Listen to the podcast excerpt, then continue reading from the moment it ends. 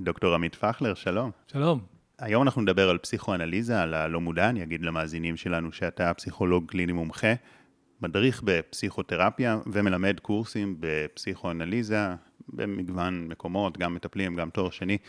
יש המון נושאים שאנחנו רוצים לגעת בהם. על כל תיאורטיקן של פסיכואנליזה, כמו יונג, כמו אדלר, פרנסי, פרויד, על כל אחד אפשר לעשות פרק. Mm-hmm. אבל אנחנו רוצים לגעת פה היום בהרבה נושאים, וגם במושג הלא מודע, בחרדת מוות, באינטואיציה.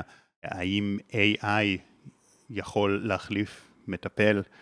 אז חשבנו שהדרך לעשות את הפרק הזה, זה שנדבר על מושג הלא מודע, לפי תיאוריות שונות של הפסיכואנליזה, לפי פרויד, לפי יונג, פרנסי, מאוד מעניינים, ותוך כדי זה גם נגיע למושגים כמו מה חוסם את האינטואיציה, איך להתחבר ללא מודע קולקטיבי, על חרדת מוות שיש לה הרבה מאיתנו, ואנחנו מאוד לא מודעים אליה, והיא מאוד מנהלת את החיים שלנו על הנושא של ה-איי איי. הולך להיות מעניין ועמוק, ולא חוזר על שום דבר שדיברנו בפרקים אחרים, או מביא את זה בצורה ככה מיוחדת יותר. Mm-hmm. אני אפתח אבל בשאלה שאני חושב שהרבה אנשים מאוד מבקרים את הפסיכואנליזה. חביבי, זו שיטה לא פרקטית, אתם חופרים בעבר, ממציאים כל מיני uh, מושגים, שזה לא מדעי, אלא מתוך הגיגי uh, לבך, ועל, ועל זה מטפלים בבן אדם. אה, אין לי אלא להסכים. אולי נחשוב פה ביחד על משהו אחר. אני חושב שכמו כל תחום, זו שיטת טיפול בת, נגיד, מאה ושלושים כמעט, אם ככה ב... לוקחים בנדיבות את השנים לפני אלף תשע מאות, כשזיגמונד הנוירולוג חיפש את דרכו כרופא נפש, אז מאה ושלושים שנים לרפואת נפש זה לא הרבה. בעיקר כשהיומרה היא לתהות על קנקנו של האדם, מה שבתוכו, ולא רק מה שרואים כשמסתכלים. כלומר, כמו שאמרת קודם, בלא מודע. ואז נורא קל ליפול לקלישאות, להיכנס למניירות. אני כבר אמלק את התשובה בנוגע לבינה המלאכותית, אם יכולה להחליף טיפול פסיכואנליטי. התשובה היא, זה תלוי במטפל. אם המטפל מדקלם, אז התשובה היא כן, כמובן. אם הוא עושה עבודה אמיתית, אז אני לא רואה שבכמה אלפי שנים הקרובות, איזשהו סטארט-אפ מחשבי שיוכל להתקרב לזה אפילו. אני עוד מעט אסביר. מה זה פסיכואנליזה? קודם כל נבין את המילים. פסיכי, נפש, ביוונית. אנליזה זה אה, לפרק את החומר לגורמיו, כדי לתהות על כל רכיב ואיך הם ביחד מרכיבים את החומר. אז בעצם סוג של ניתוח נפשי או פירוק של הנפש למרכיביה. כן, כמו ב, לא יודע, בכימיה, מפרקים את המים ליסודות שלהם, עושים אלקטרוליזה, זה אנליזה של המים. פסיכואנליזה זה אנליזה של הנפש. מושג נלווה, או מילה נרדפת, זה הגישה הפסיכודינמית לטיפול. דינמיקה, תנועה של כוחות, שמחוללת התנהגות ורגשות ומחשבות. אמרת שחופרים בעבר. אכן, פרויד היה מוקסם מארכיאולוגיה. קודם כל הוא היה אספן של עתיקות. הוא העיד על עצמו שהוא קרא יותר ספרות ארכיאולוגית מכל ספרות אחרת. ואכן המחשבה הייתה שאם אנחנו נגרד מספיק שכבות, ואנחנו ככה לאט לאט נגלה את האבנים של הפספס, דימוי שלו זה חורבות פומפיי לפני שהלבה כיסתה אותה, אז אנחנו נגיד, אה, ברור, בגיל ארבע וחצי קרה לך ככה וככה, ובגלל זה היום אתה פוחד ממקומות סגורים. אבל הפסיכואנליזה כמו שאני רואה אותה, דרך חלק מהשמות שאתה ציינת, היא הרבה יותר מזה. כלומר, היא מביאה בחשבון שבכל בן אדם יש גם את הרובד הגלוי, המודע, החיצוני, זה שאפשר לשמוע מה הוא אומר, לראות מה הוא עושה, ולפעמים גם להריח ולחוש.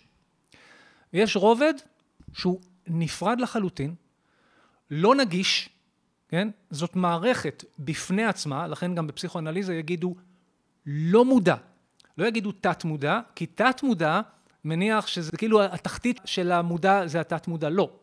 זה לא מודע והוא מופרד לחלוטין. הגישה אליו היא רק דרך פונקציות או חלקים מתווכים בתוך הנפש.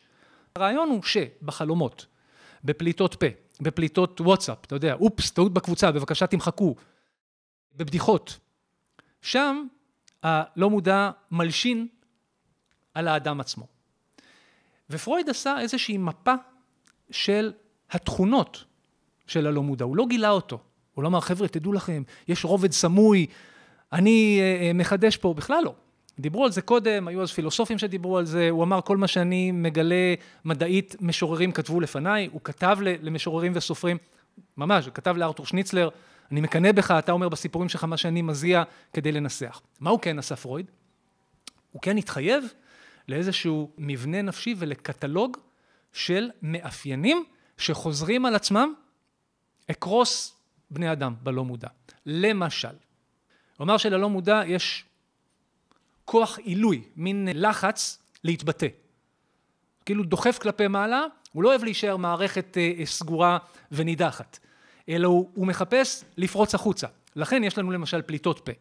לכן יש את הביטוי על ראש הגנב בוער הכובע, שזה מוביל לתכונה השנייה של הלא מודע. אנחנו תמיד מזהים טוב יותר את ה-state of mind של האדם השני, ואת הלא מודע שלו, מאשר את של עצמנו. זאת אומרת, בהגדרה, אנחנו יותר עיוורים למה שאנחנו לא יודעים, אבל הזולת מספר לנו על עצמו הרבה יותר ממה שהוא התכוון. למשל, פרויד נתן דוגמה, אנשים שמתחילים משפט בקידומת כזאת, זה לא ש. אני לא רוצה להעליב, אבל השמנת? כאילו. זאת אומרת, הבן אדם לא יודע שהוא רוצה להעליב. אומר פרויד, נוריד את הלא, נקבל את מה שהוא רוצה באמת. ככה הלא מודע מלשין על האדם עצמו. אוקיי? אז זאת דוגמה אחת. וכאמור, השפה, כן? האופן שבו אנחנו מתנסחים במילים באופן ספונטני, עוד ועוד מסגירה או נותנת מפתחות למה שמעסיק אותנו מעבר למה שאנחנו מצהירים בפני האחר ובפני עצמנו שמעסיק אותנו. אז יש את הכוח עילוי, יש את זה שאנחנו תמיד רואים את הדבשת של הגמל שלידינו ולא את של עצמנו. עוד הוא אמר שיש שם אחדות של ניגודים, שזה גם דומה למשהו שיונג יגיד. יש איזה יין יאנג. כלומר, אם אתה רואה משהו שחור, בלא מודע יש גם את הלבן. אם מישהו אומר, וואי, אני שונא אותה, שונא אותה, הוא בעצם גם מאוד מאוד אוהב אותה, או במילים אחרות, אכפת לו ממנה. והוא רוצה שיהיה אכפת לה ממנו. זאת אומרת, הוא לא רק מתנגד לה, הוא לא רק נגעל, הוא גם נמשך. כל פעם שיש משהו שהוא מאוד קיצוני מבחינה רגשית, פרויד הציע, בלא מודע רשום גם ההפך הגמור שלו. אחרת אנחנו אדישים. אז זה עוד משהו שקיים שם. עוד דוגמה, הומופוביה, כן? מה הרעיון הגדול של הומופוביה, או להגיד שזה בהמות או ככה. ככל שהבן אדם צורח יותר חזק שהוא נגד, אתה יכול להניח שבלא מודע שלו מאיים לעלות על ידי כוח העילוי, דווקא המשיכה שלו לזה והרצון שלו בזה, וכן הלאה וכן הלאה. המשיכה שלו לזה, או שאולי הוא מנסה, נגיד, לפצות על משהו, נגיד ילד שעושה בעיות או מישהו שהוא כזה, הוא מאוד חוצפן, אז הוא מפצה על חוסר ביטחון שיש לו. חוסר ביטחון מאוד מאוד ספציפי, שיש לו בתחום מאוד מאוד מסוים, שאסור שאף אחד יעלה בדעתו, כי זאת עבירה מהתורה, נגיד. אז זה נגיד בתחום חברתי, ואז הוא מנסה כאילו להיות הכי דומיננטי חברתית. למשל, פרויד קרא לזה תגובת הפך, ריאקציה פורמציה. או מישהו שנגיד כישלון בלימודים, ואז מנסה להיות הכי חכם. זה גם אדפטיבי, כן? זה מנגנוני פיצוי, אתה יודע, שמקדמים אותנו הלאה. כן, למרות שבאמת הרחבת את זה מעבר למנגנוני פיצוי. אתה אומר, נגיד, אם אני מאוד כועס על מישהו, אז מה בעצם המשמעות פה? אם אתה מבטא עמדה מאוד מאוד מאוד קיצונית כלפי מישהו או משהו, או קבוצת אוכלוסייה, סימן שאותו אדם, אותה קבוצה, מפעילה אותך מבפנים, לרוב באופן שאתה לא מודע לו. למה? כי אתה בעצם משתייך אל הקבוצה הזאת. ככה נולדת גזענות למשל. כל היהודים רודפי בצע שולטים בעולם דרך הבנקים. אני לא, אני מעל לזה. בעצם אני בעצמי רודף בצע והייתי רוצה לנהל את העולם דרך כסף. זה הרעיון, זאת הדינמיקה. תחליף את זה בכל דבר אחר. כן, שזה באמת מתקשר למה שאמרת ליונג, אתה אומר, אנשים לא מודעים. יונג יקרא לזה צד הצל, בדיוק. שיש להם בנפש, ואז הם תאווי בצע, ואז הם רואים את תאוות הבצע על אנשים אחרים וכועסים עליהם. בדיוק, שונאים אותם, רוצים להשמיד אותם. כל בן אדם שאנחנו מאוד שונאים, אתה יודע, לא מישהו עכשיו איזה עצבים רגעיים, למרות שאולי תגיד שזה גם מצבים רגעיים, אבל נגיד שממש, אם מישהו כאילו מכעיס אותנו במשך הזמן, אתה אומר, הוא מצביע לנו על משהו בלא מודע שלנו. עקרונית, אבל אתה יודע, זה יותר קל לי לעבוד עם דוגמה. אם מישהו מפעיל אותי, אני מוצא את עצמי, כאילו חושב, איש, אני הייתי צריך להגיד לו ככה, איך לא אמרתי לו ככה, ואני הייתי רוצה לנקום בו, וככה, איך הוא מעיז, והוא השיג, ובעצם, בעצם, בעצם, אני רוצה להיות הוא. זאת אומרת, אני לא רק דוחה אותו, שונא אותו, ורואה בו משהו נתעב, אלא אני רואה בו דווקא איזה מישהו קרוב אליי מדי, לכן כל כך אכפת לי. אתה יודע, נגיד, סתם אני לוקח לרעיון של למשל קרמה, כן? אומרים, מה שאתה חושב זה מה שאתה בסופו של דבר נוצר לך בעולם, ושאתה רואה בעולם, ואז אתה רוצה לשנות את זה בעולם, תשנה את זה בעצמך. יפה. אז אתה אומר, זה איזשהו הסבר גם ללמה אנחנו רואים את זה ככה, כי אני חושב שזו גישה מאוד טובה לחיים, כן? שאם אני חוטף איזה עצבים על מישהו, או שאני מאוד שונא מישהו, הוא, הוא עושה דברים שאני לא אוהב, אז להתבונן רגע איפה אני עושה את זה, ולשנות את זה אצלי. אין לי בקיאות בכלל בתורות מזרח רחוק. כן. אבל מהמעט שאני כן ככה חושב שאולי קלטתי, יש שם את הרעיון שאומר ש... איך זה תכנתן, אתה הוא זה, כולנו אחד. אני חושב שזה נכון. אני חושב שהפסיכואנליזה כתיאוריה מערבית קצת מתעלמת מהעיקרון הבסיסי הזה של הקיום. למרות שבעצם חלק מהתיאוריות החכמות בפסיכואנליזה גזורות מהרעיון הזה. למה זה קשור לענייננו? כי אם אני נורא כועס על מישהו, שונא מישהו, הוא מקפיץ אותי, אבל בעצם כולנו קשורים, או כולנו רקמה אנושית אחת חיה, אזי מה שמקפיץ אותי בו, זה שאולי אני מזהה את עצמי בו יותר מדי באופן לא מודע, וזה מאיים עליי. במידה כזאת שאני פשוט לא יכול לשאת את זה, לא יכול לשאת אותו, ואומר לעצמי שאני לא כזה. ואם זיהית את זה, בין של עצמך, עמית, או בטיפול? שמעתי גם כן ציטוט יפה של הבודה. בודה אמר, ראשית חוכמה, כך אוויר. אם לא הצלחת, חדשות רעות. מגיעים לאיזה מצב בסוף, ב-מאה ועשרים כאילו בסוף אי אפשר. אבל כל זמן שאפשר, קודם כל, קודם כל לנשום. נמשיך משם. אז זיהית את זה בעצמך, שזה כבר התקדמות מטורפת ומדהימה. אם אתה אומר, כל העולם תאבי בצע וגנבים. ו... בדיוק. וכ- וכולם דפוקים סביבי. ואז אני פתאום רגע מסתכל על זה, ממבט של הלא מודע, רגע, אולי זה... לי יש את הדברים האלה ב- בלא מודע, או, או אם זה יונג אז צל, כן? כי כן, צריך לדבר כן. על המושגים השונים. Mm-hmm. התקדמות אדירה, השאלה אם יש מפה, מהזיהוי הזה, משהו לשנות בתוכי, כדי שאני אפסיק לראות את זה, או כדי שזה פחות יפריע לי. קודם כל, השלב הבא, זה שאני אוכל לשאת את זה, שזיהיתי את זה. הרי יש סיבה לזה שזה נדחק ללא מודע. יש סיבה לזה שאני עושה השלכות, ולא ownership, לדברים שקשה לי איתם, בעצמי. זה מגן עליי, לכן זה נקרא מנגנוני הגנה. זה שומר עליי מפני חרדה איומה שתציף אותי, אם אני אחשוב שאני באמת גם כזה. אז כשמתחילה ההכרה, כשזה מתחיל להתקרב אליי, הבומרנג בא אליי, ו- ופתאום אני מבין שזה מבפנים גם אני, זאת אומרת, גם אני, לצורך העניין, רודף בצע, או כל דבר אחר, שלא יכולתי קודם לעלות על הדעת מרוב שזה היה בזוי. אני עכשיו צריך את זה לשאת, אני צריך להישאר שם. כן, אני צריך רגע להגיד, אוקיי, ככה זה, עכשיו מה? ולא, מה שהנפש עושה הרבה פעמים, מנתקת. לא, לא, לא, לא, לא, כמו ילד, אתה יודע, ילדים קטנים שלא רוצים לשמוע, אז הם בעצם שלושת הקופים בבן אדם אחד, הם עושים, לא, לא, לא, לא, לא, לא, שום דבר לא ייכנס פנימה, אני לא אראה, אני לא אשמע, אני לא כאן. לעומת, וואו, זה מערער, יש לזה אפקט מערער. אוקיי, אפקט מערער, ועכשיו מה? אז במקרה הטוב, יש הרבה מקרים שחוזרים במטופל, כשהוא מגיע לאיזו הכרה חדשה, אמיתית כזאת ביחס לעצמו, זה גם מתועד בספרות המקצועית, גם בפגישה עצמה וגם כשהוא יוצא מהחדר, פתאום הצבעים, נגיד מאחורי אחד, דרך החלון יש עץ עם פריחה צהובה, יותר צהובים. השמיים פתאום יותר כחולים, זאת אומרת, התפיסה, ממש, ברמת החושים, נהיית יותר חדה ויותר נעימה. זאת אומרת, יש משהו, ופתאום העולם הוא, הוא יותר נסבל, ולכן הוא מקום יותר טוב להיות בו. וזה רגעים קטנים, השאלה כמה זמן זה מחזיק, אבל כשבן אדם יכול לשאת את ההפכים שבתוכו, כשהוא מתיידד עם הצל של עצמו, נפתחות שקרות. Mm-hmm. ובשביל זה אני חושב בן אדם בא לטיפול, וזאת אחת הסיבות גם שטיפול זה כל כך, כל כך מורכב ועדין ושברירי. כי זה לא מודע לעצמי ומה אז, זה לא תיאוריה. זה לגלות, וכן, אם יוצאים מגיעים למקומות נפלאים, לא רק, מגיעים למקומות מרעידים. Mm-hmm. אם מצליחים לשאת את הרעד הזה, זה גדילה. Mm-hmm. אבל זה לא מובן מאליו שזה יקרה. אנשים יכולים להפסיק טיפול בדיוק שזה אה, קורה. לא שרק בגלל זה מפסיקים טיפול, אבל... מה עוד מודחק? בעצם דיברנו על סוג אחד של תוכן מודחק, שזה מין נצל התכונות שלי שאני לא אוהב, אבל אנחנו יודעים שגם הרבה אנשים מדחיקים טראומות, ועוד דברים מדחיקים, יצרים. כל התחום של פסיכואנליזה כשיטת טיפול, והפעם הראשונה שפרויד השתמש במושג פסיכואנליזה, היה בהקשר להבנה וטיפול בטראומה. כן?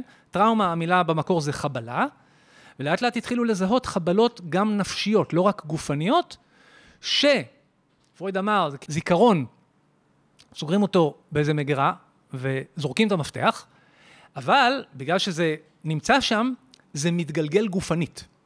תופעות מה שנקרא פסיכוסומטיות, או כמו שקראו לזה אז, היסטריה. כל מיני שיתוקים לא מוסברים, או שמאבדים את הכל, או שלא מרגישים כאב, או שמתכופפים לצורת רייש ולא מצליחים להתיישר, ושאין לזה סיבה אמיתית ביולוגית. זה היה ההתחלה של התחום. כן? פרויד וברויר ככה התחילו להקשיב לחולים כמו שאף אחד לא יקשיב להם. אז פסיכואנליזה הגיעה מהתחום של טראומה, ומהאופן שטראומה יורדת עמוק, אם נרצה, לאיזה כספת סגורה לא מודעת, ונותנת את אותותיה, משפריצה באופן כואב, ביומיום. אז מה שעוד יש בלא מודע, זה אכן גם זיכרונות, או האופן שבו החוויה נרשמה, יותר מדויק, של אירועים, של פציעה, נטישה, מוות, אובדן של אנשים יקרים, כאב פיזי, והכאב הנפשי שנגרם מהדברים האלה. ואת זה, אם זה כל הזמן יהיה במודעות שלנו, אז נרצה להישאר במיטה, בשמיכה מעל הראש ולהגיף את התריסים ולא לצאת לעולם, כי זה יהיה too much information. העניין הוא שבזה שזה מודחק, או מנותק באיזשהו אופן, מכתיב לנו את סדר היום, כשאנחנו כבר יוצאים מהמיטה, יוצאים מהחדר ויוצאים מהבית, וכאמור נותן את אותותיו או משפריץ בצורות שלא משרתות טוב, לא אותנו ולא אחרים. מאחר שכולנו קשורים, כן, כולנו אחד, אז אם אני פוגע במישהו, אני פוגע בעצמי. אם אני פוגע בעצמי, יש כאלה שנרגעים מלעשות לעצמם חיתוך באור, אני בעצם חותך את המרקם שאני חלק ממנו. ואז בן אדם יכול להגיד, רגע, אולי אפשר אחרת. והוא בא לטיפול. רגע, אמרת שזה פוגע בנו בצורות מסוימות, שאתה מכניס את הזיכרון הכואב לכספת, אתה כאילו נעלת אותו שם, הוא כאילו לא מפריע, אבל... כן. בעצם האנרגיה שלו נשארת כלואה שם, והיא משפריצה. אז כן, איך זה פוגע בנו? למשל, אחת הצורות של התמודדות של הנפש האנושית עם חוויות לא רצויות, משמעותיות, זה לייחס לעצמנו שליטה על אירועים שהם לא בשליטתנו. כלומר, אנחנו תופסים את העולם כמו ילד קטן, שאומר, פעם הייתה פרסומת כזאת, רק על הקווים, רק על הקווים, אמא לא תבכה, אבא לא ירביץ, כן? אנחנו עושים חשבון שאם רק נדרוך על הקווים, יש את זה בחמשת שלבי האבל של אליזבט קובלר-רוס, מיקוח, ברגנינג. אם היא יוצאת מזה, אני מתחיל להניח תפילין כל יום, אוקיי? אם אני צולח את המשבר, אני מפריד בשר מחלב, כן? הולכים לכותל, אנשים לא דתיים בכלל, לא מאמינים, אין דבר כזה. כולנו בשוחות אין אתאיסטים, כולנו נהיים מאמינים כשאנחנו במצוקה. ואז אנחנו מייחסים איזושהי סיבה ותוצאה למעשים שלנו על אירועים שקורים. אז אם קרה לי משהו רע, קראו לי דברים שנרשמו אצלי רעים, כואבים. לא יודע, ההורים שלי לא אהבו אותי. מישהו שנורא אהבתי מת. כאלה. הנפש שלי היא כאילו מתוכנתת, נפשית, לייחס לעצמי איזושהי השפעה על זה. עכשיו, זה כבר קרה, נכון? אני לא יכול לשלוט. אז צורה אחת לזה, זה אני אפתח סימפטומים כפייתיים, או סי די, ואני אבדוק עשרות פעמים אם נעלתי את הדלת, למרות שקוגניטיבית אני זוכר שנעלתי את הדלת, אבל אני לא בטוח. או קיביתי את הגז, או אני אדרוך רק על הקווים. זאת אומרת, אני אנסה למנוע אסון שכבר קרה. ויניקוט דיבר על זה. הוא אומר שהפחד מהעתיד הוא פחד ממה שכבר קרה. זה כמו שאומרים שהצבא מתכונן למלחמה הקודמת. אז זאת צורה אחת, אבל ביומיום איך זה משפיע, איך זה פוגע, אני מסתובב עם אשמה, אני מסתובב עם הרגשה מלווה, כמו ענן שהולך איתי לכל מקום, שאני בעצם רע. אילו הייתי טוב, זה לא היה קורה. ילדים טובים, ההורים שלהם לא מפתחים דיכאון, לא מגיעה אליהם רווחה הביתה והם לא מגיעים לפנימיה. ילדים טובים, אבא שלהם לא מת במלחמה, וכו' וכו'. ואז, אם אני אכן אשם, אני אחפש ביום-יום כל מיני ביטויים לעונש. איך למשל? אני אעשה בחירות שיביאו עליי כאב, אכזבה, מכה. אני אמשך לאנשים שבסופו של דבר ישברו לי את הלב. אני אלך למי שמבטיח לי ומפר את ההבטחה. אני אכנס בעיניים עצומות, שוב, למרות שאני יכול להיות מאוד נבון ומתפקד, לתוך פרויקטים שיביאו עליי קריסה כלכלית. אני אזמן עוד ועוד עונשים כדי להצדיק את החוויה שאני מסתובב איתה באשר אלך, שאני רע, אני לא בסדר. אנשים פונים לטיפול, כי יש להם איזה, מכיר את זה במנגל, שבסוף בסוף בסוף היום הגחלים כבר כמעט אפור, ויש גחל אחד שעוד יש עליו קצת כתום ורדרד כזה, שאם תעשה פו אז אולי זה שוב יתלקח. נשאר אצלם הפס הזה, הוורדרד, הקטמטם הזה, הם רוצים שמישהו, איש מקצוע, אשת מקצוע, יעזרו להם לעשות פו על האור הקטן שאומר, אולי אולי יש לי סיכוי בעולם הזה, בגלגול הנוכחי, להיות טוב, לאהוב את עצמי. ובשביל זה אני צריך להתיידד עם כל מיני חלקים בי שאני לא רוצה להכיר בהם כשלי בכלל. צל זה אחד השמות שלהם. וזה יכאב. אבל אם זה קורה, אז כמו שאמרתי קודם, מה זה צ'קרות נפתחות? מתחילים לעשות בחירות טובות. פתאום אני יכול להימשך למישהו שהוא גם סקסי בעיניי, אבל הוא גם טוב אליי. קודם זה היה או-או. אם הוא חתיך, סימן שהוא מניאק. ככה אנחנו שומעים, אני תמיד נמשכת למניאקים. לא, זה לא בדיחה. זה, זה לא בריא. יש עוד השפעות שמתרחשות עם... אני נועל בכספת כל מיני תכנים, בטח. עוד נזקים שקורים? אבל לא רק נזקים. שוב, כן. בלא מודע, באותה מידה שיש שם, נניח, את השדים הכי מפחידים, את הזיכרונות הכי כואבים שלנו, זאת אותה כספת שיש בה גם את הכוחות הכי גדולים שלנו. פרויד אמר שהאמירה הזאת, אם יש בעיה, תלך לישון עליה ותקום עם התשובה, הוא אמר שזה נכון. זאת אומרת, הלא מודע הוא גם המקור של, אפרופו, אינטואיציה, חוש שישי, יצירתיות, מוזה, השראה, כן? כל הדברים שבעצם נותנים לאדם משמעות טובה לקיום שלו, ועוזרים לו להרבות טוב, ליצור, לשמור על משהו שהוא יצר, שזה בעצם ליצור אותו כל הזמן מחדש, וכו'. אז זה חשוב לי לומר. ואתה לא יכול לנעול בכספת רק את הצד ה... לא רצוי. אם אתה נועל בכספת, אתה נועל את זה ביחד. כמו בפיטר פן, שהוא מגיע לוונדי כדי שהיא תתפור לו את הצל. אם אפשר היה לגזור את הצל, להסתובב בלעדיו. יש גם סיפור של אנדרסן כזה, על המלומד והצל שלו, שהם כאילו מתפצלים עד שהצל משתלט. הרעיון הוא שהם כמו ביינג ויינג, כן? כמו בנקודה השחורה שבלב הלבן, והדג השני, שהנקודה הלבנה שבלב השחור. אתה מכיר את הסרט הכל בראש? אז יש את שמחה, השיער שלה הוא בצבע כחול כמו של עצב. כן? זה אומר שאין אחד בלי השני. בזיכרון כואב מאוד, יכול להיות גם הניצן להתפתחות טובה. ובשמחה מאוד גדולה, יכול להיות גם געגוע למשהו שלא יהיה. זה כמו שלמשל בחתונה, נזכרים ולפעמים מציינים את אלה שלא איתנו פה היום. כי הם שלובים. השאלה היא אם הנפש שלנו יכולה לשאת את זה שהם שלובים לא רק בכספת, אלא כשזה גם עולה למודעות. ומה שעוד יש שם, שמשפריץ בחיי היומיום, וזה נוגע בחרדות מוות. כשלמוות כנושא יש שני היבטים. אחד, הסופיות שלנו, מאה ועשרים של כל אחד מאיתנו, כן? פלוס מינוס. ומוות שכבר חווינו, גם באופן מטאפורי של עצמנו. הילדות שלי נגמרה מוקדם מדי בגלל טראומה או טראומות, ואו אנשים אהובים כאמור, שהלכו ולא חזרו, נורא מוקדם בחיים שלנו. זה יכול להיות בילדות, זה יכול להיות, לא יודע, חברים בשירות הצבאי, זה יכול להיות אחרי. אבל האופן שבו אנחנו מתמודדים, גם עם הידיעה שאנחנו נגמור יום אחד, ושזה לא לנצח, וגם את התזכורות שאנחנו מקבלים מזה שאנשים שהיינו רוצים שיהיו איתנו, הם כבר לא איתנו, או מקומות שהיינו רוצים, הגירה זה גם טראומה. הדברים האלה מפעילים אותנו, עשרים וארבע שבע, הרבה יותר ממה שנדמה למשל, ביחס שלנו לחוקים, מסגרות, גבולות. הסוף של כל פגישה טיפולית לא יכול שלא להזכיר בלא מודע, הוא כאילו מרעיד את הכספת, כאילו מישהו שם מתעסק בקוד, תכף היא נפתחת, לסופים אחרים. עכשיו מה, מדובר משהו בנאלי, חמישים דקות נגמרו, וגם חמישים דקות זה לא מספר קסם, פגישה לא צריכה להיות חמישים דקות, היא כן צריכה להיות קבועה. אבל הגענו לדקת הסיום, למה זה כזה עניין? זה עוד שעה ביומן, לא? לא רק.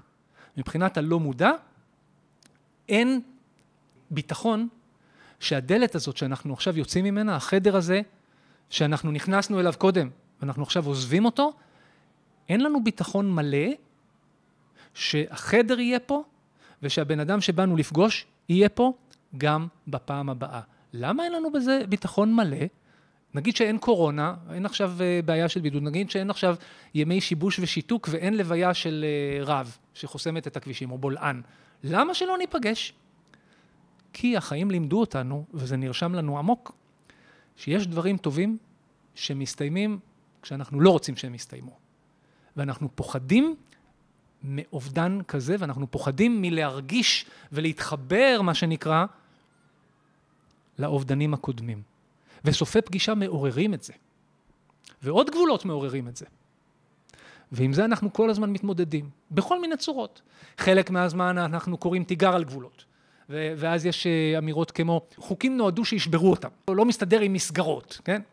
זה בעצם, בעצם, צורות שונות של הנפש, אני לא זוכר מי המשורר כרגע ברח לי, שאומר, אל תלך בנחת אל תוך הלילה, כן? Don't go gentle into the dark night, כאילו, תתנגד לגבולות, תתנגד למוות.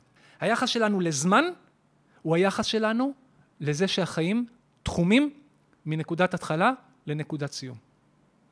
אז מאחרים כרוניים, דחיינים, כל הדברים האלה בעצם מספרים סיפור שהם לא יודעים, שהם מספרים אותו על אימות מוות. איך איחור ודחיינות קשור לחרדת מוות? או. עשר שניות וממשיכים, רק רציתי להגיד שבתיאור למטה יש קישורים למאמרים, מדיטציות ומדריכים רלוונטיים, וקישור לאינסטגרם ולקבוצת הוואטסאפ הסגורה. שווה להצטרף, ממשיכים. כל הנושא שלנו של זמן, וזה לדעתי אחת הנקודות העיוורות של פרויד, אחד הפספוסים הגדולים ביותר שלו.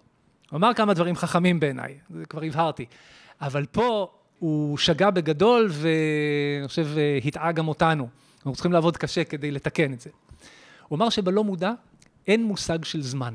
אין את העניין הזה. עכשיו, אני לא חושב שהוא פספס לגמרי, כי, כמו שאנחנו מכירים, חוויית הזמן היא גם סובייקטיבית. יש את השעון, הוא מייצג משהו אובייקטיבי כזה שוויצרי, ויש, השיחה שלנו, בכלל לא שמתי לב שהיא הולכת להיגמר, עבר לי ככה, או להפך. וואי, הדקות פה לא עוברות, כן? הדקות עוברות אותו דבר ככה או ככה, אבל החוויה שלי צובעת את זה. במובן הזה פרויד צדק, כן? זה נקרא, במשגות מאוחרות יותר של הטיפול הקצר מועד, זמן ילדי. זמן ילדי זה אומר, הכל יימשך לנצח, לא יהיה סוף ליום כיף בפארק מים, לא תהיה שעת השכבה. מה שעוד יש בלא מודע, ואת זה פרויד פספס, כשהוא אמר שאין שם מושג של זמן, לדעתי, יש בלא מודע שעון מתקתק כל הזמן מדויק. אצל כולנו, אצל אחרון ה-A D H D'ים, או המפוזרים האלה, או כאמור הדחיינים, או המאחרים אחרונים. בלא מודע. ולכן, תופעה מאוד ידועה, זה כל מיני דברים שעולים לקראת סוף פגישה טיפולית, שהם כאילו מעניינים במיוחד או דרמטיים, ועכשיו נורא קשה לגמור. למה זה קורה? למה זה קורה? כי הלא מודע, שהוא ממזר, בורר בפינצטה, שאנחנו לא יודעים את השיקולים שלה, אבל יש שם חוקיות לזה שדברים מסוימים לא יוכלו לקבל יותר מקום בפגישה הנתונה, ולכן הם עולים כמו פצצה שמתפוצצת בסוף. אני חוזר לאיחורים ולדחיינות.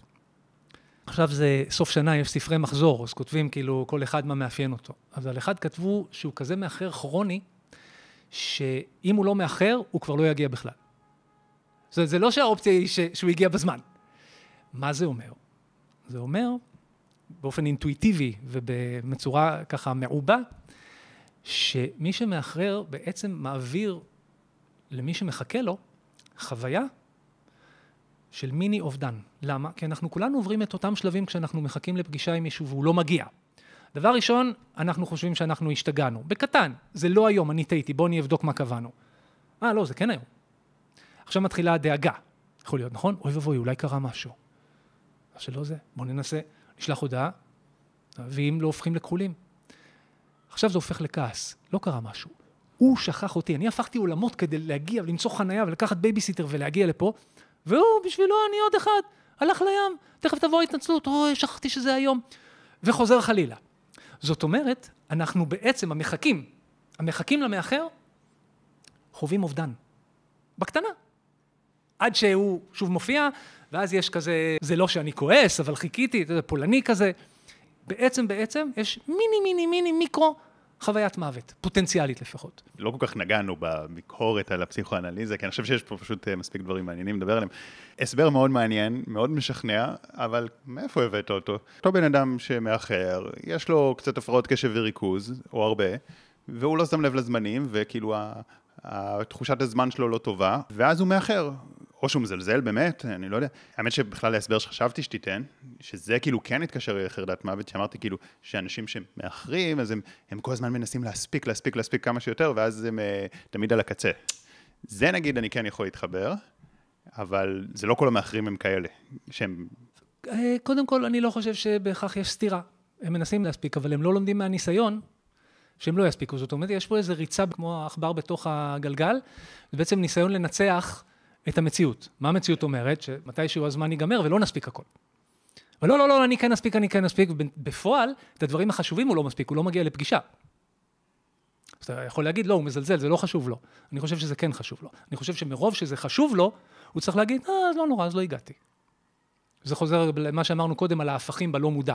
מה שנדמה ככה, הוא, הוא הפוך גם בנפש. חייב לשים על זה רגע בסוגריים, שאני חושב שהדברים שהם נראים לנו הכי לא חשובים, הרבה פעמים יכולים להתייחס אליהם כלא חשובים כדרך הימנעות. יש מן הסתם המון דברים שהם מרגישים לנו לא חשובים שאף פעם לא התעסקנו בהם, אבל אם זה דברים אלמנטריים, כמו כסף, כמו מערכות יחסים, כמו מעולה. אהבה, כמו... מעולה, זה מזכיר לי שחר, האמירה שלך מקודם, לפעמים הם מאחרים כי הם באמת איי די אייץ' די, כן. זה, זה מזכיר את האמירה שמיוחסת לפרויד, אף אחד לא יודע איפה הוא אמר את זה, שלפעמים סיגר הוא רק סיגר, נכון? כן. מה עושים עניין? איחור, אז איחור, לפעמים זה עומד בפני עצמו.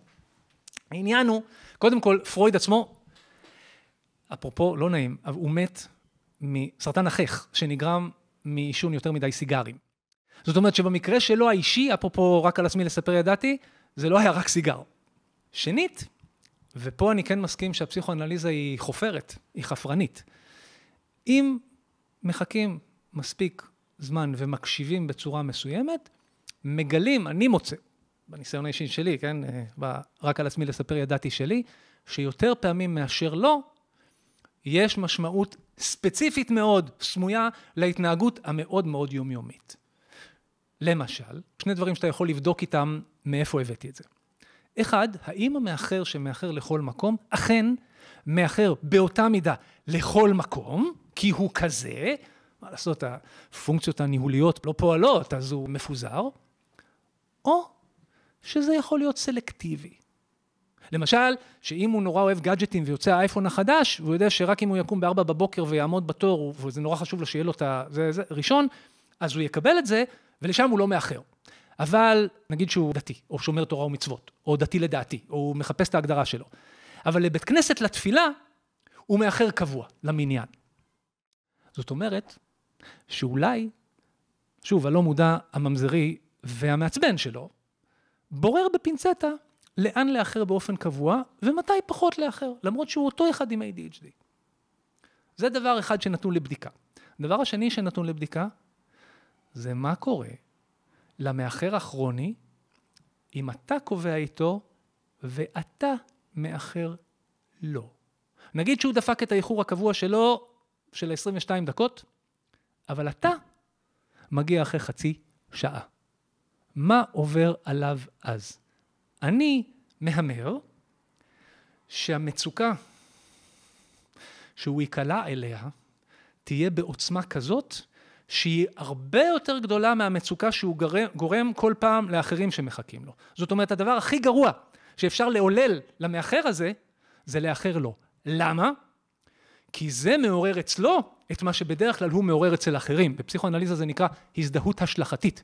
הוא זורק אל תוכם את הפחד מוות שלו, הם ירגישו את זה במקומו, הם ירעדו במקומו, והוא יגיד, וואי, אתם לא יודעים איזה פקקים היו, אני סליחה, סליחה, סליחה, אין, אני תמיד עושה את זה, שאני כזה נוראי וזה וזה, אבל הוא בעצם בעצם ימשיך לעשות את זה. אם יעשו לו את זה, הוא יכול לקבל התקף פאניקה על המקום, ולהתפרץ נורא על זה שהעיזו לעשות לו את מה שהוא תמיד עושה, זה הופך לבדיחה בספר מחזור. אבל זה בעצם נורא והיום. אני מציע, זה נתון להפרחה, זה מה שיפה. פסיכואנליזה, כל זמן שהיא רעיונות קסומים באוויר, באמת אפשר לזרוק אותה לפח ולהחליף אותה ב-איי איי, או בכל דבר אחר. אבל אם אפשר לבדוק את זה, אני מציע לבדוק את זה. באותו הקשר של החרדת מוות והקשר לזמן, משהו שגם יכול לחשוב עליו, זה בכלל הצורך הזה להספיק, להספיק וליצור הרבה ולעשות הרבה, ומישהו שכל הזמן בלוז. אני יכול להרגיש שזה צורך אצלי, כאילו התחושה הזאת. האם, האם עשיתי מספיק או לא עשיתי מספיק, מדבר עם לנו בסוף היום, איך היה היום, האוטומט שלי, אני חושב כמה הספקתי. זה התשובה שבא לי להגיד, פשוט שמתי לזה לב, שאני אומר טוב או בסדר או זה, לפי רמת הפרודוקטיביות שלי, זה קשור לחרדת מוות? מה שצריך להוכיח, זה בדיוק זה, אבל זה בכל רמה, זה בכל רובד, כי כל יום בחיים, כמה פרפר חי? פרפר חי, מה, יממה? אז בשבילו יממה זה מאה ועשרים שנים שלנו, שמונים ושבע שנים, תשעים ושבע שנים, פחות, לא יודע, אבל כל יממה, כל יום, ומבחינתך כמו חיים שלמים. מה עשיתי מן החיים בזמן הזה? אה, הספקתי, היה יום טוב, בעצם חייתי את החיים. זה מה שזה אומר. הרי אם היינו חיים לנצח, לא הייתה לזה משמעות, מה זה חשוב? מה שלא הספקתי היום, אני אספיק מחר. כל הרעיון של הספקתי, נגזר רק מהעובדה שהזמן הוא מוגבל. אתה זוכר שהייתה סדרה בשם תהילה, פיים? פיים! סדרה על בית ספר לאומנויות הבמה. ריקוד, משחק ומוזיקה, שורובסקי היה מורה למוזיקה וככה, לירוי היה הרקדן, והשיר של אירין קארה, המנוחה, ששרה גם את What a Feeling, אתה מכיר את השיר מפלאש דאנס, בכל מקרה. אז השיר של Fame היה, Remember my name, Fame, I'm gonna live forever, I'm gonna learn how to fly high, וכולי, בסדר? מה הרעיון בתהילה? מה הרעיון בזה ש... הפודקאסט של שחר כהן זוכה לעשרות אלפי צפיות. למה זה משנה למישהו? אלמלא, אלמלא. זה אומר שמי שמשתתף בפודקאסט, סתם לא עולה לי דוגמה כרגע, משאיר איזשהו חותם. זאת אומרת, קודם כל משאיר משהו אחריו. נגיד אני יוצא מפה, רחוב רמב"ם שבע פוגע ממטאור. לא נעים, לא נעים, אני מקווה שזה לא יקרה. אבל אם זה יקרה, אני יודע שאני משאיר אחריי משהו. זאת אומרת, באופן סימבולי, באופן סימבולי, אני יוצר פה משהו שמבטיח לי על מוות. סימבולי, אני מזכיר. אני לא אהיה כדי ליהנות מהפירות, אבל הידיעה שיהיה את זה, נותנת לי משהו. ככל שיהיו יותר צפיות, אני בעצם יותר חי. איפה אני חי? אני מתנחל בלבבות. אוקיי? זה נותן לי איזה קונטרה ל... באסה מזה שהזמן שלי מוגבל. זה נותן לי איזשהו פיצוי. דיברתי עליי קודם, הדוגמה הייתה עליי, רציתי לחשוף את זה פשוט לא... זה לא היה רק תיאורטי. כן, באמת שאני אגיד משהו מאוד יפה לגביך, שבאת ואמרת לי, איזה כיף שהזמנת אותי, כאילו אני ממש מתרגש. זה התגשמות של חלום שלי. כן, זה מאוד מאוד יפה בעיניי, כי הרבה פעמים אנשים לא מדברים ככה. אני בטוח שהרבה אנשים, נגיד, מאוד רוצים, כי יש איזה אגו כזה. פאסון. אני דוקטור לפסיכולוגיה. אני מעל לזה, אתה צריך להגיד תודה שאני בכלל פיניתי את הזמן לבוא אליך. בדיוק, ויש בזה משהו כאילו מאוד... פרויד ואני ככה. מאוד יפה בעיניי. אני קורא לו זיגי, אני קורא לו זיגי. תבין, כן. אולי יש מצבים מסוימים, עם אנשים מסוימים שאולי זה יעיל. אבל ברוב המצבים בחיים זה יוצר יותר ריחוק מאשר יעילות. אני חושב שזה דווקא יצר בינינו קרבה, וכאילו שימח אותי, באמת עשה על עצמו עבודה, כי הוא כאילו יכול להביא פגיעות. תראה, משתדלים, משתדלים, זו עבודה בלתי נגמרת. אני חושב שאנחנו כל החיים, וכל רגע נתון כמעט, זזים, נעים, בין פאסון, ומה שיונג קרא פרסונה, איזושהי פוזה חיצונית, לבין פגיעות, ושזה מאוד תלוי אינטראקציה, וככל שאנחנו מרגישים בטוחים יותר, אפשר להיות אמיתי יותר. לעומת זאת, אם אני צריך לעמוד על המשמר ולצפות פגיעה, כי, sure enough, יש מקומות שלא יקבלו באהדה את זה שאני, לא יודע מה, מתלהב, או מביע את זה שאני מתרגש, אלא מסיבות של התמודדות לא טובה שלהם עם חרדות המוות שלהם, ירצו להרביץ לי חזק כדי להפיל אותי, אז כדאי לי גם שיהיה לי את היכולת לשמור פאסון ולתפוס מרחק. איך אתה חושב שזה במערכות יחסים? אני חושב שזה קונפליקט שקיים להרבה אנשים, ומי שלא בעולם הדייטינג, אז לא יודע, תחשבו על איך זה ברעיון עבודה, שזה גם קצת דומה. כן. שמצד אחד אתה רוצה להפגין התלהבות, כי היי, אני מאוד רוצה אותך, כי אני חושב שזה...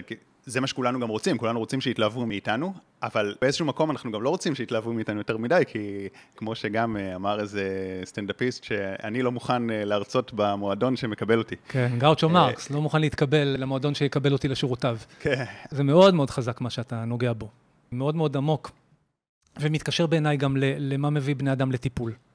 כל טיפול אגב, בכלל לא רק פסיכואנליטי, כל טיפול ever. acceptance and commitment ו-אן אל פי ומדיטציה וריטריטים, הכל, הכל, הכל. ככה, אני אחלק את התשובה לשניים. אחד, בעולם הדייטים, גם ברעיונות עבודה, אתה צודק, גם דייט זה בעצם רעיון עבודה, כאילו, אם, אם אני אקבל אותך לעבודה של להיות אבי ילדיי ובן זוגי לשארית ימיי, כן? אבל זה גם, האם אנחנו נחבר את הנשמות שלנו ביחד?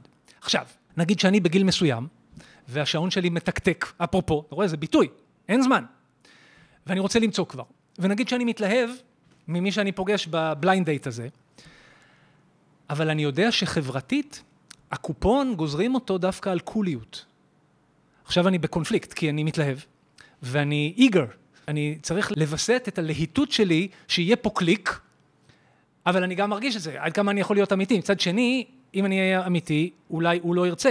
מצד שלישי, אם אני אהיה אמיתי, והוא לא ירצה, אז אולי לא כדאי לי להיות איתו, כי אז אם הוא כן ירצה, אני לא אוכל להיות אמיתי אי פעם. מה, נהיה כל החיים בפוזה? ואני רגע גם רוצה לחדד את הנקודה הזאת, כאילו, תחשבו על זה, למה בעצם כשמישהו יותר מדי מתלהב מאיתנו, אז אנחנו, במקום לשמוח, איזה כיף הוא מתלהב ממני, למה אנחנו לא רוצים, זה, אני חושב שזה משדר, אולי הוא נואש, אולי הוא לא מספיק טוב. או, וזה מביא למה שציטטת ממרקס, שאומר, אני לא רוצה להשתייך למועדון שמקבל אותי. אז פה אני, יש לי אסוציאציה לחתונה ממבט ראשון, שבאחת העונות, אחת המתמודדות, אמרה, למה היא פוחדת שזה לא יעבוד?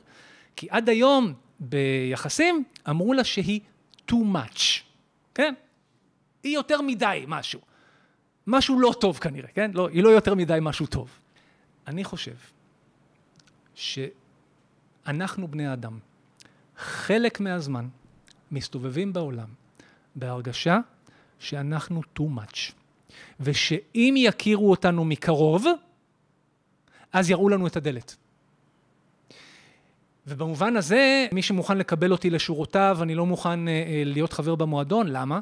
כי אתה מכיר את האלה שאומרים, אני השופט הכי מחמיר של עצמי? Mm-hmm. אני השופט הכי חמור של עצמי. זו לא רק קלישאה.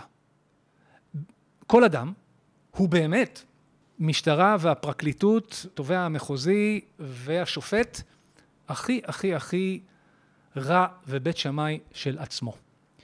ואז הפחד הוא, מה יהיה אם יגלו מי אני באמת? כי אני יודע מי אני באמת. אני הייתי רוצה לשאול אדם, האם היית רוצה אותך בתור חבר קרוב? אני חושב שהתשובה על זה מקפלת בתוכה המון. ואני חושב שהיא מקפלת בתוכה לפעמים גם הרבה כאב. כי אנחנו כולנו רוצים להשתייך. אנחנו רוצים לא להיות לבד. אנחנו רוצים חבר קרוב, ואנחנו רוצים בן זוג, בת זוג, אנחנו רוצים אהבה. ואנחנו רוצים מין שהוא בתוך אהבה, כן? אנחנו רוצים שסקס יהיה עם קונטקסט רוחני, ולא רק להנאה הגופנית, ואנחנו לא בטוחים שאנחנו היינו בוחרים אותנו כפרטנר. ואז אנחנו מסתובבים בעולם, מחפשים פרטנר, אבל גם מרגישים רמאים אם הוא אכן בוחר בנו, כי אם הוא ידע מי אנחנו, זה יהיה סוף הסיפור, כי אנחנו too much. למרות שאני חושב שהרבה פעמים הקונפליקטים מגיעים מהשונות, כאילו עם עצמנו אולי היה קל להסתדר, לא? חד משמעית. שאלה טובה אם עצמנו היה קל להסתדר, כי אנחנו בתוכנו שונות. זה בדיוק העניין במודע ולא מודע. אם אכן, יונג צדק ופרויד צדק, שההפכים נמצאים באותה נפש, אבל מתחזים כאילו אם לא. זאת אומרת שאני צריך ללמוד לשאת את עצמי. שוב, אני קודם צריך... להיות חבר טוב של עצמי. מבחינתי, כל בן אדם שבא לטיפול פרטני, בא לטיפול זוגי קודם כל. באיזה זוג הוא רוצה לטפל? בו עם עצמו. לפני שהוא יוכל לממש את זה בחיים האמיתיים. שהוא יכול להיות כבר בזוגיות, לא שפונים רק סינגלים. אבל במובן נפשי עמוק, רק אם אני מתחתן עם עצמי לצורך העניין, אם אני מתחייב להיות איתי בטוב וברע, ויכול לשאת את הרע שבי, אז אני אוכל להיות עם מישהו אחר. עכשיו, באמת אנחנו רואים הרבה פעמים זוגות שכלפי חוץ נראים הפכים. היא היסטרית והוא אדיש. הוא קמצן והיא פזרנית. אוקיי? וכו' וכו' וכו'. אבל בעצם, אם הם הרבה זמן ביחד, הסוד שלהם זה שכל אחד עושה את העבודה הרגשית המלוכלכת בשביל השני. זאת אומרת, הקמצן, יש בתוכו פזרנית, יש בתוכו פזרנית, לא, לא רק פזרן, יום צדק. יש אנימה ואנימוס. יש בתוכנו את שניהם. ההיסטרית החרדתית הזאת שעושה עניין, יש בתוכה קול אדיש. איך יודעים? גם זה זה נתון לבדיקה. אם היא, נגיד, יעופו טילים בחוץ, ופתאום היא תגיד שאוקיי, לא נורא, נלך למקלט וזה. זה לא היה הסכם בכתובה. בכתובה היא אמורה להיות היסטרית והוא אדיש. אנחנו נראה את האדיש מתחיל לראות ולפחוד ולצלצל לאמא שלו. ככה זה עובד. אבל זה מתחיל בתוך נפשי. בתוך נפשי.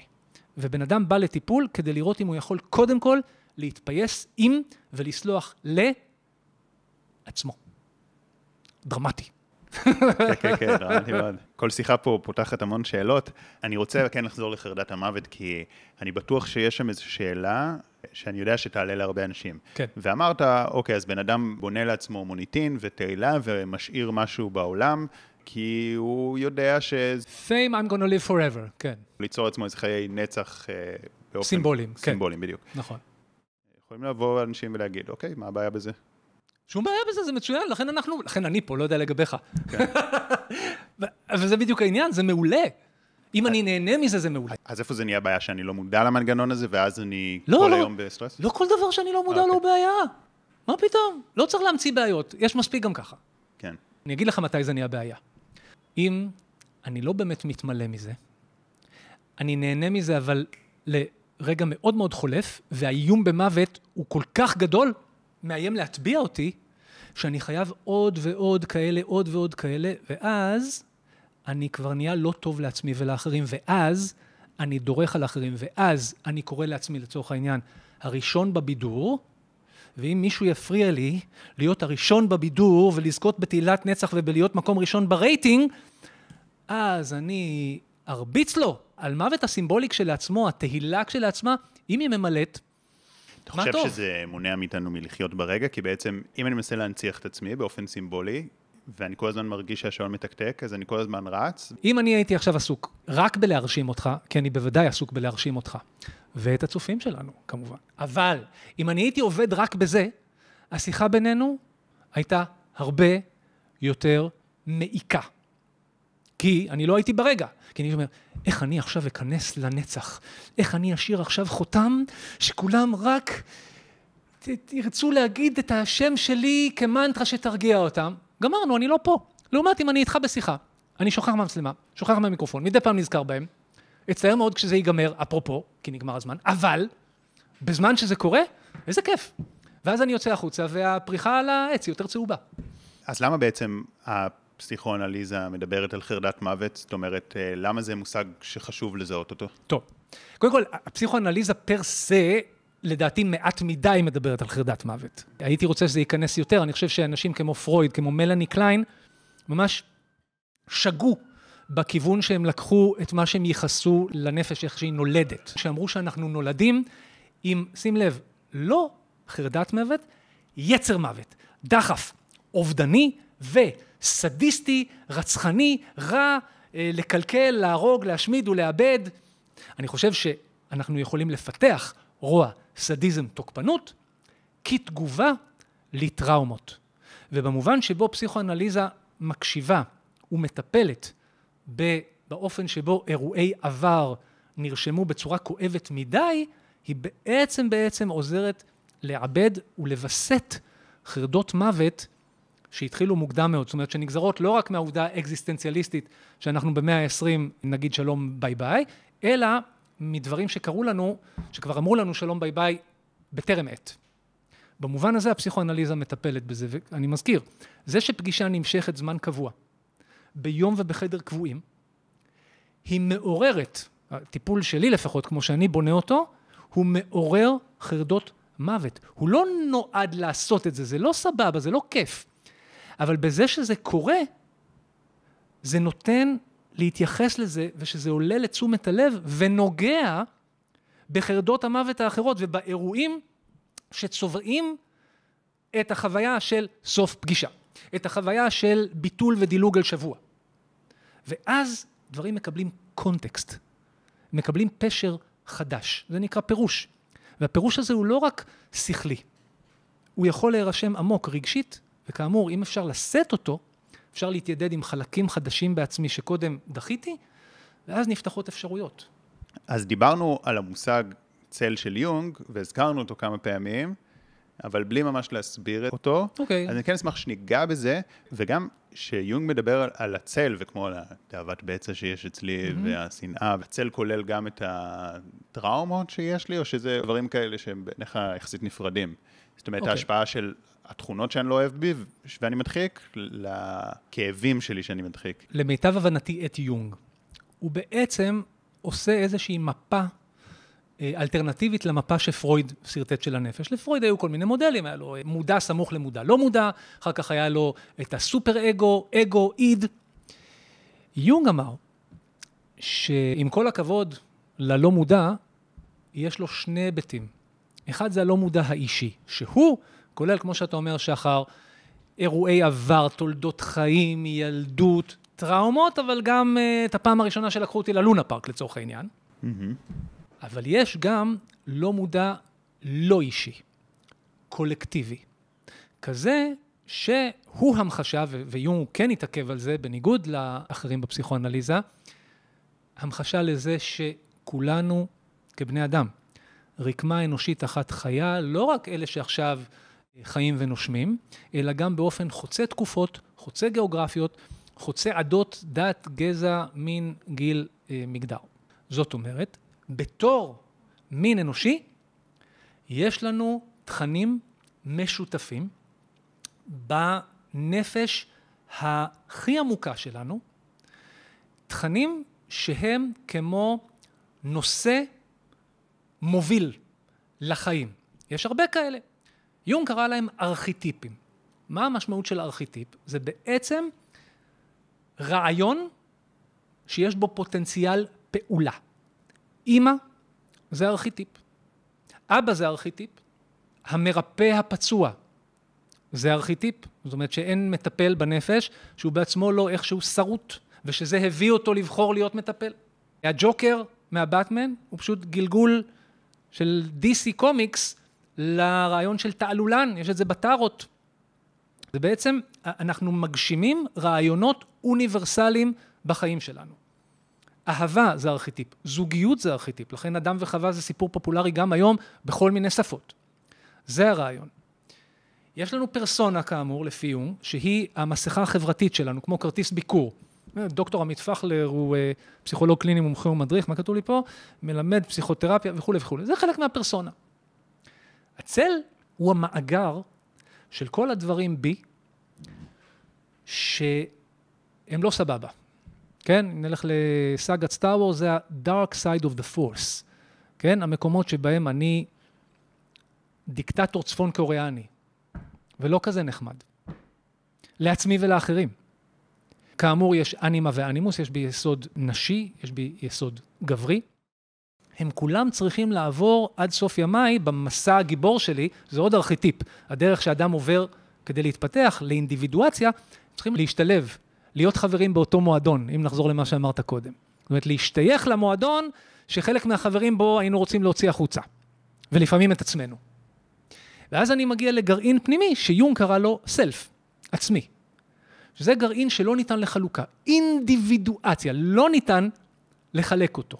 הוא משהו יסודי עמוק, והוא כולל יסודות מאוד אישיים, מאוד ספציפיים, ביוגרפיים, וגם we are Groot, כן? את האופן שבו כולנו, כולנו הוא התייחס כאילו ממש לנשמה כזה, לרוח, לאיזה משהו מאוד מאוד עדין כזה, או שעדיין ברמה פסיכולוגית, הדבר הזה שהוא בלתי ניתן לחלוקה, זה צריך להיות משהו מאוד מאוד עדין, שהוא כבר בלי מלבושים חיצוניים כזה, בלי מאפייני אישיות יותר מדי. כן, זה כמו איזה מהות. כן. כן, אני לא חושב שיום נרתע ממילים כמו נשמה, מיסטיקה, זה, זה, שום דבר הוא לא בשמיים כשהוא אמיתי. ובמובן הזה הוא מאוד הושפע מהאלכימאים של פעם, שבעצם, בעצם, הם היו אלה שגילו את הארכיטיפים. הוא הושפע ממנדלות. הוא אומר, יש אמיתות נצחיות. זה לא משנה אם אנחנו אומרים שאנחנו ניצור זהב ממתכות אחרות, או שנביא את הנפש להיות יסוד אחד אצילי מזוקק. זאת משימת החיים שלנו, להיות אותנטיים ולהיות טובים. אי אפשר להיות אותנטי בלי להיות טוב. זה עוד עניין. הרעיון האקזיסטנציאליסטי הוא רעיון שיש בו מסר מוסרי. אתה לא יכול להיות דיקטטור ומניאק, ועדיין אדם אמיתי. לא, אתה מנותק מהמהות שלך. למה? כי במהות שלך יש לך אחריות לכלל הדברים. אתה חלק מהם. אם אתה חותך את זה ושולט והופך אחרים לחלשים ממך, אתה בוגד בעצמך. וזה לא משנה אז אם אתה גר בקרמלין, או ב, לא יודע, מגדלי טראמפ, או כל דבר אחר שאתה אומר לעצמך שממלא אותך באושר. זה לא. ככה אני מבין את יונג. בא לי לשאול אותך על משהו שחשבתי עליו אתמול, וזה מתקשר גם ליונג, וזה גם מתקשר לדברים שדיברנו עליהם מוקדם יותר.